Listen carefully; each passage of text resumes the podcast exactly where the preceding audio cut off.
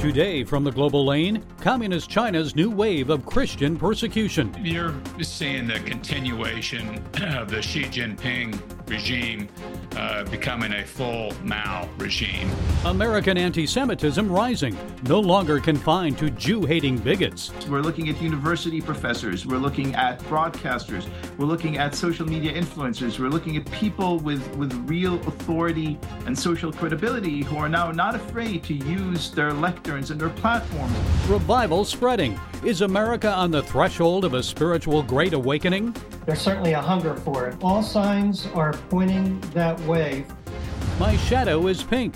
The Church of England introduces four year olds to gender fluidity and same sex attraction. Her shadow. She hides it. Her shadow likes girls. And it's all right here on the Global Lane. A new wave of persecution in China and Myanmar and attempts to quash dissent. In China, Communist officials are stepping up raids against one of the country's larger churches as part of the so called stability maintenance measures ahead of the National People's Congress. And in Myanmar, more atrocities there as soldiers destroy a village in the central part of the country, raping women, beheading 17 villagers. Also, authorities recently arrested a Baptist pastor there. Well, here to fill us in on what's happening is former U.S. International Religious Freedom Ambassador Sam Brownback. Ambassador Brownback currently serves as co chair of the International Religious Freedom Summit. Mr. Ambassador, I'd like to say it's good to talk with you again, but this certainly is not good news. Tell us what is happening in China and why. You're seeing the continuation of the Xi Jinping regime uh, becoming a full Mao regime is really what's happening. I mean, he's just what he's doing right now is he's using the current technology he has to do what Mao did in the Cultural Revolution. It's just tightening down the whole uh, situation, going after faith communities in particular, uh, and um, and you're seeing him using it and doing it in a high tech fashion. Now they're even requiring people to register on their phones to be able to go to church. Uh, well, that's so they can track them and shut the places down. So some people, some people in Washington, I'm sure, especially on Capitol Hill, would say, "Sam, we've got bigger problems with China right now than to worry about the Early Rain Covenant Church and others." What do you tell them? What should be done? Uh, what I am telling them uh, is that this is the same thing that the Soviet Union did before they broke apart. They went after Jews and evangelicals. They went at them, and we responded and we said this is wrong, and it delegitimized the regime. If we can go after the Chinese Communist Party and delegitimize them by virtue of how they treat their own people, their own people of faith, that delegitimizes them to the world. Most of the world is religious. 80% of the world operates by a faith. And now you're taking out from underneath the Chinese Communist Party this very belief in faith, which they don't believe in faith, they are atheists, and it really delegitimizes the regime. And Pastor Wang Yi, has anyone heard from him? He's been uh, in prison now for more than three years simply for leading the Early Rain Covenant Church and writing that manifesto insisting that he and his church will serve God over government. What can you tell us about him? Anything? And nothing new other than they've now arrested the assistant pastor in this supposedly stability maintenance uh, program. Uh, that's a very high profile church. He's a high profile pastor. Uh, and uh, uh, he one day, when the Chinese Communist Party uh, falls, if he wants to, he'll be elected one of the leaders of China by virtue of his willingness to stand up against this regime that's so totalitarian. Also, nearly five dozen members of the persecuted Mayflower Church fled China last year. They're now refugees in Thailand and they're seeking asylum in the U.S. Thailand wants to send them back to China. Why the holdup from the Biden administration? What is Congress, anyone doing about this to help these people? I don't know what the holdup is. And this one, to me, makes no sense. Uh, here are people that are clearly persecuted for their faith, that clearly qualify for asylum status uh, and then are being blocked. And it's such a big issue on religious freedom that we look at as a central human right. This is the human right that you can build the other human rights around because religious freedom is, is a place that people will organize around. Often in these countries, religion is the only institution left that people can organize around. And that's why we really need to push for religious freedom and to stand for it around the world and showcase to people around the world that, that we mean it and we'll take people that are religious asylees. Also, China's neighbor to the south, Myanmar, also known as Burma. The military junta there has held government control for two years. Now they continue to commit atrocities. So, just this week, soldiers beheaded 17 villagers in central Myanmar. The U.S. State Department has spoken out against the arrest three months ago of Baptist pastor Hkalam uh, Samson. And you met with him about four years ago at the White House. What can you tell us about him and his case and what should be done about this? He is a wonderful, godly man. Uh, he's just a beautiful soul. Uh, he met with the president and went back to Myanmar. And a number of people talked to him and said, You know, are you sure you should go back? And he said, Yes, I need to be with my people uh, and goes back, similar to the bishop in Nicaragua who didn't flee and said, I need to be with the people here. Uh, these are folks that we clearly should be standing up for and doing everything we possibly can to get them free because they're standing for the very right that we treasure and that their people need, and they're not fleeing. They're really the Zelenskys of our era. Uh, people like Reverend Samson standing up and doing it there at home and paying the price and being sent to prison. And quickly, what do you think our viewers can do to both uh, help China and Myanmar, the Christians there? You know, I, I think really speaking out, uh, speaking to your member of Congress, that's a key one, but also pushing on some of these companies that are doing business with China and telling them they shouldn't be doing business with China. It's Western businesses in many respects that are propping up the Chinese Communist Party. And I think we need to be speaking into the business community and writing some of these CEOs of big companies that do business in China, particularly financial institutions, BlackRock, Chase, uh, these institutions that are doing business and propping up China and saying, we don't want you doing that. Okay, Ambassador Sam Brownback, thank you for sharing your time and insights with us. We appreciate it. God bless you. God bless you. Anti Semitism is rising, and American Jewish commitment to traditional values and Israel is in decline. 89% of American Jews say anti Semitism is a problem in the U.S. today. Over 25% say they were the victim of an anti Semitic incident last year. Well, our next guest is concerned about that and what he believes is a decline in Jewish traditions and knowledge. Liel Leibovitz is an author, editor at large at Tablet Magazine, host of the weekly Jewish podcast Unorthodox. Liel, it's a, it's a pleasure to discuss this with you. So, first, a rise in anti Semitism.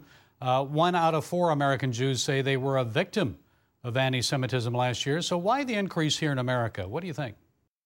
First of all, thank you so much for having me on. Uh, you know, I think it's a uh, it's a long and sordid story, but put briefly, it's this: uh, we have always had a scrum of Jew haters in this country, but uh, thankfully, blessedly, it was a pretty small group of bigots. Uh, what we're seeing in the last 10, 15, 20 years uh, is that to the ranks of the Jew haters are now added uh, people in previously hallowed positions. We're looking at university professors. We're looking at broadcasters. We're looking at social media influencers. We're looking at people with, with real authority and social credibility who are now not afraid to use their lecterns and their platforms to say things like the sole Jewish state in the world has no right to exist, to say things like Jews, the most uh, persecuted minority in America right now, uh, are somehow privileged and should step back that I think is news. It's a change. Uh, it's a change in the sort of cultural zeitgeist as well as in the physical uh, behavior and patterns uh, in in America. And it's one that's sadly taking a lot of Jews, especially liberal Jews, who thought they were they were part of the good fold of the good people, by surprise. Well, I think social media, as you say, it probably has played into that as well. So, are you concerned about a decline in the commitment of recent generations to traditional Jewish practices and values. Tell us what's happening there.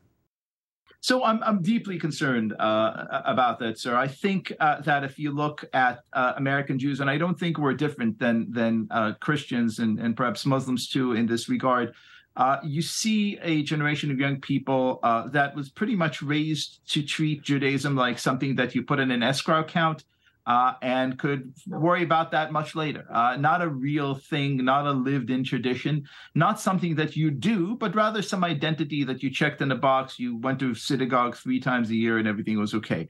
I think part of this rise in anti Semitism, part of this uh, kind of noted hatred that you're seeing, is uh, gladly, if it has any upside, uh, it's that it's pushing a lot of people to realize that being Jewish is not a possibility doing Jewish uh, is really the only way forward. A real lived in identity. You have to learn something. You have to do something. You have to represent this faith and live it, embody it, rather than just uh, wear it on like a jacket. And if anything good's going to come from this shocking rise in anti Semitism, Gary, it's this. Well, you were born in Israel from Herzliya. Tell us about Indeed. the decline in commitment to Israel, because it seems that many evangelical Christians are more concerned than many American Jews about helping and standing with Israel. Why? Th- that is true, and God God bless them for that. Uh, I think Israel is is a very very special place. I think Israel uh, is not another normal country. Israel really represents the kind of perfect coming together of faith, of family, of nation. And if you care very deeply about these three things, then by default, you care very deeply about Israel. I think the tragedy is that a lot of uh, secular Americans and, and a lot of American Jews count themselves, sadly, in this group.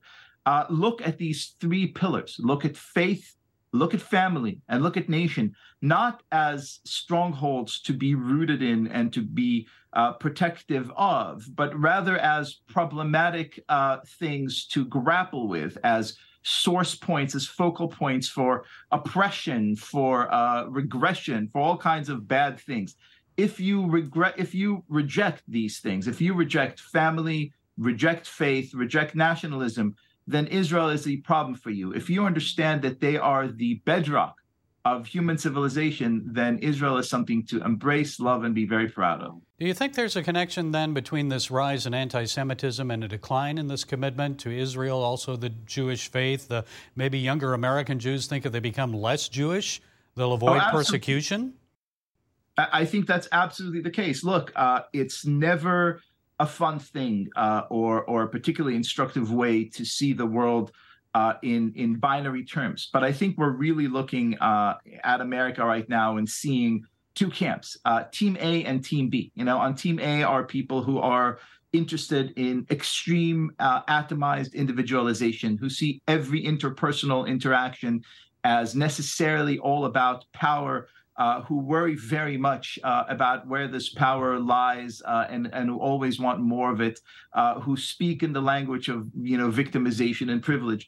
And then the other team, Team B, and I call it Team B because we're not the people who run the media. We're not the people you will find in the Ivy League universities. We're not the people you will find in the classrooms and boardrooms of this great nation. But in Team B, we believe in family and we believe in faith and we believe in the nation. Uh, and and when we look at these values, uh, we understand that as complicated as they may be and as uh, deeply divergent we may be from other people who hold different faiths, uh, we're in this group together fighting not just for the future of Israel, uh, but for the future of America as well. Yay for Team B. Okay, Liel Leibovitz, Tablet Magazine, host of the Unorthodox podcast. Thank you for providing those insights. We appreciate it. My pleasure. God bless you. Outpouring or revival? People worldwide are debating the spiritual outpouring at Asbury University. Are we on the edge of another great awakening? And how can we tell if this is the start of it? And what can we do to awaken God's purpose in our hearts and lives? Well, Mark Burrell is the author of the book Rediscovering the American Covenant Roadmap to Restore America. Mark, it's, it's good to have you with us. So, first, what do you make of this outpouring at Asbury? It's spreading nationwide. Churches, other universities, even a few secular ones, are joining in. Are we on the edge of another great awakening? What do you think? Well, all signs are pointing that way for several reasons. One, there's certainly a hunger for it. A lot of us have been praying for revival in America for a while. And as the cultural decline takes place, as things get worse, it's very natural for there to be a turning back to God. And so I, I look at that I also look at the Jesus Revolution, and uh, we didn't talk about this, but the, the film just came out. I went and saw it last week. I was growing up in the 70s when that occurred. And if you look back over history, if you look at the first Great Awakening and the second Great Awakening that happened in the 1730s, 40s, and 50s, and the second was in the early 1800s, what you tend to see is about 30 or 40 years later, something big happens.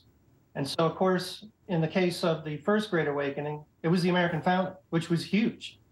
In the case of the second Great Awakening, it was abolishing slavery, which was equally as huge and right now, if you're a Christian, you have a Christian worldview, and you're looking at what's happening in America, you're praying for a return back to the principles that this nation was founded on, which is going to be a uh, a big deal for us to work through as a nation.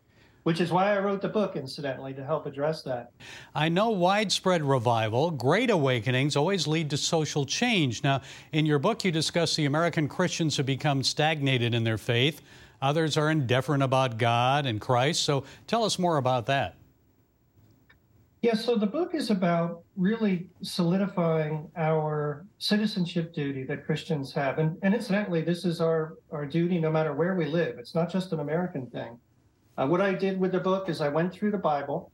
I had questions myself about the legitimacy of the founding. Was it really justifiable? If Jesus said you should pay your taxes, and the uh, colonists didn't want to pay their taxes. You know, was that really biblically justifiable? So I went through the Bible and did an exhaustive study, just looking at all the verses that had to do with nations and rights and justice and governing. And Gary, I was flabbergasted at all the information I found. And as I lined it up, starting in the Old Testament, actually starting back in Genesis 9, you learned that we have we really have a citizenship responsibility to step forward and lead in the area of civil government, which is completely contrary to what the modern evangelical church says. Their basic theological position is submit and pray. No matter what, just submit and pray, which is, of course, they get that from Romans 13 and from um, uh, 2 Timothy 1. But that's not where we first learn about our citizenship duty. We learn all about that in the Old Testament. And so that's what I do in the book. I lay it all out, I address all these objections, and then, more importantly, I show how in America, what makes America truly unique is our Declaration of Independence, which I assert is our national founding covenant, which we need to get back to and discuss as a nation, because it really is what defines us. Why is it important that we understand the meaning of these documents and our Judeo Christian roots as a nation? Seems like we're forgetting that. Yeah, and that's the whole reason for the title, right? Rediscovering the American Covenant so it's critical first as Christians living at our faith. I maintain if you want to aspire to be a mature believer, then you should be involved in governing in your local community, in your state, and in the nation where you live. That is part of living out your faith. And I, I lay that out. I describe what that looks like. It doesn't mean that we're all going to political rallies and doing these things, but it does mean that we have a responsibility to vote for people who believe in our national founding covenant, the idea that there is a law of nature and of nature's God, which is a, a, description of the moral law that comes right from the Bible, the idea that our rights come from God, life, liberty, and the pursuit of happiness. This is really our citizenship duty. And that's the argument that I make. And, and my target audience for the book primarily are mature believers, pastors who are looking for a really strong biblical argument for why we are responsible for civil government. So that's the target audience of the book. And, uh, and I'm hoping to engage in a national conversation eventually about our national identity, which comes from the Declaration of Independence. Well, this may be the best time. The book is Rediscovering the American Covenant Roadmap to Restore America. Mark Burrell, thank you for setting us straight today. We appreciate it. Thanks, Gary. 403 years ago, my pilgrim ancestors fled England and set sail on a dangerous journey across the Atlantic to America. You see, they were persecuted by the British Crown, which required them to practice their Christian faith in the state church, the Church of England. Today, the Church of England, with government approval, is imposing an extreme unbiblical agenda on the youngest members of British society. According to Christian Concern, a Church of England primary school in Essex, England, introduced four year olds to the concept of gender identity on World Book Day. The featured book, My Shadow is Pink. Here's a clip being read on Annie's story time. My dad has a shadow that's blue as can be, and there's nothing but blue in my whole family tree. But mine is quite different. It's not what you think, for mine is not blue. My shadow is pink. My shadow loves ponies and books and pink toys, princesses, fairies, and things not for boys. But there's one thing it likes most, I have found. It loves wearing dresses and dancing around. Parents told Christian Concern their children were directed to engage with the story and explore the themes within it. The children were asked to dress up to reflect how they see their shadow and how they see themselves. At least 25% of 11 year olds in England struggle with reading. But boy, they can tell you if their shadow is pink or blue. Folks, this is the emasculation of males and LGBTQ grooming of primary school children, and it's being advanced by the Church of England. The Church of England wants to be culturally relevant, but guess what? That isn't working. No wonder the church is expected to fade into extinction within the next 40 years. Meanwhile, a Church of England chaplain fired from his job for preaching a biblical view of gender identity and same sex relationships is back in the news. Reverend Bernard Randall, formerly of Trent College, says he's appealing his case after an employment tribunal ruled against him. We featured his story two years ago when the college first suspended him and labeled him a terrorist. Chaplain Russell describes the ruling against him as a blow to free speech and Christian freedoms.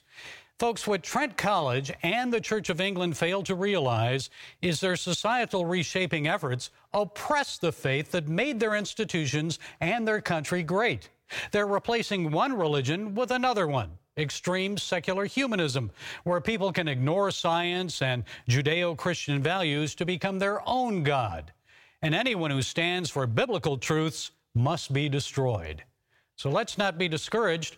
Remember that victory belongs to the Lord. So keep speaking up, praying, and standing for God's truth.